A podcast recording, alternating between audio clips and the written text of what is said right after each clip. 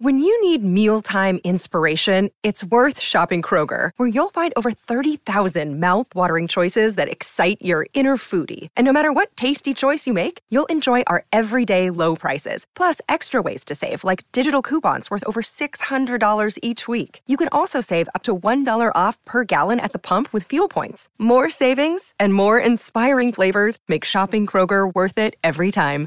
Kroger, fresh for everyone. Fuel restrictions apply. Oh no. Oh guys. We're we're covering Tate and McCree again.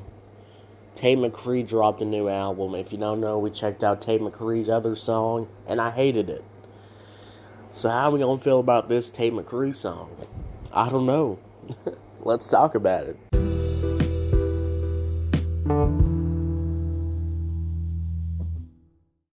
How y'all doing? Welcome to Let's Talk About Music Review Season 7. I'm back with another episode, and today we have another Tate McCree review. Now, guys, we covered Tate McCree when she dropped that song a while back ago, and I hated it. I gave it a very low score, it made me angry. But Tate McCree actually dropped her album pretty recently, and we're going to cover a couple tracks, this one and another one. So today we got Tate McCree, uh, Run for the Hills. So uh, let's talk about it. The instrumental. Let's talk about the instrumental.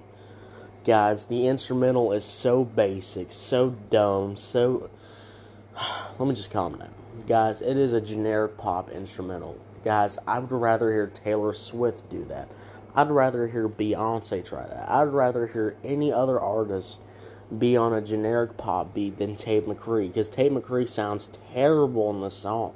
The vocals just don't go well together on this beat. I mean, sounds like she could be a country star at this point with how her voice is. Um, the verses were all right. She had decent singing.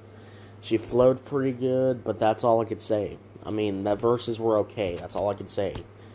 Because the hook sucks. The hook is very generic.